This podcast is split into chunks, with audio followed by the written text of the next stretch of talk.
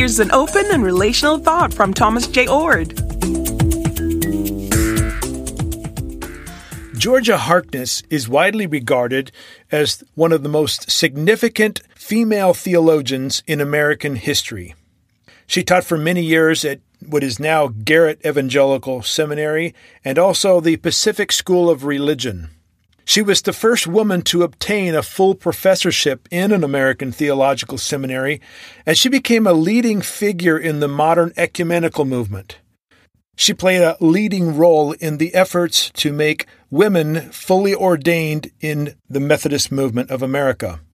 Her formal theological training was primarily at Boston University and the Boston personalism typical of her day.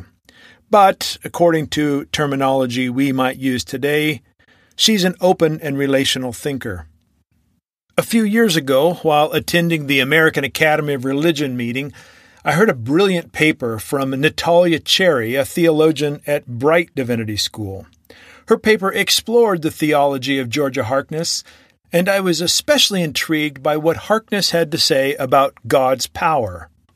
In subsequent email exchanges with Natalia, I found Georgia's exact words.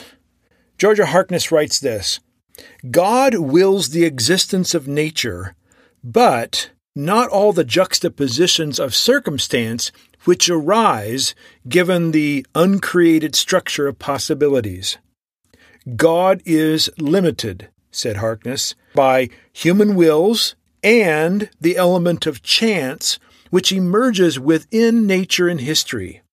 There are some circumstances which God cannot prevent, she says, but there are none which cannot be transcended through God's limitless power to enable people to triumph over tragedy.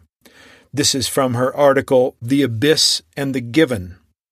The idea that God cannot prevent evil single handedly, but works with whatever happens to try to bring something good from it, the quote, limitless power of God in that, is something that open and relational theologians, for the most part, have found particularly valuable. It says to those who suffer, those who are victims of pointless pain, that God hasn't given up, that there's more to be done and that perhaps in God's continual working with us and creation, something beautiful can still emerge. For more, see the Center for Open and Relational Theology or Dr. Oord's website, thomasjoord.com. Please like and subscribe to Oord Shorts.